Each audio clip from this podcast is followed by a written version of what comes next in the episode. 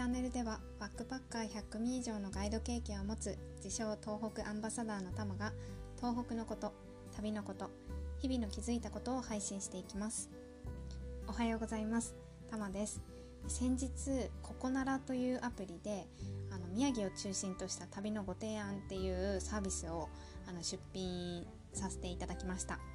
で私はよくドライブ旅をしていたので今回はドライブの旅っていうのに特化して販売をしています。あのドライブの旅で本当に何がいいってあのいろんなところに寄れるっていうことなんですね。あとは自由にあの時間を気にせず行けるっていうことがメリットかなっていうふうに思います。でもあの一番手間取るのがあの駐車場探しなんですよね。うん。なんか東北のいろんなところに行きたいって言うんであればあの運転し慣れた車で行くのをすごくおすすめします、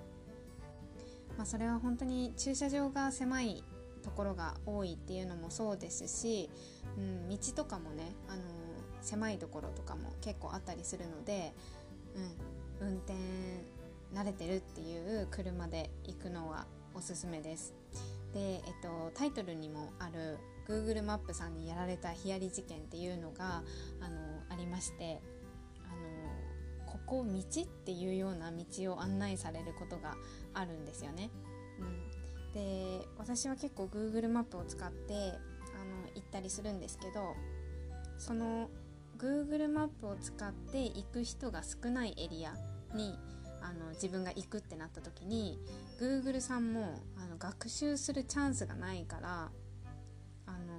の案内する時に何ですかねここ道でしょ？みたいな なんか謎のルートを案内することがあるんですよ。まあそれが学習するチャンスが少ないからどうかは全然わからないんですけど、うん、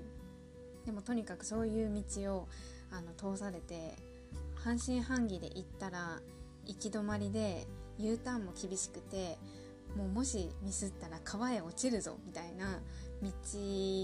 とかね。あとはここあの行動じゃなくて指導じゃないのみたいな謎の道を行ったりとか、まあ、近道っちゃ近道だけどここ通すみたいなすっごい細い道とかあってもうそういうところを通るたびにもうヒーっていう思いをしながらもう本当に車すってしまうんじゃないかっていうヒヤリとすることが何度か何度か？じゃないですね。もう何度も？5回以上は少なくともありました。うん。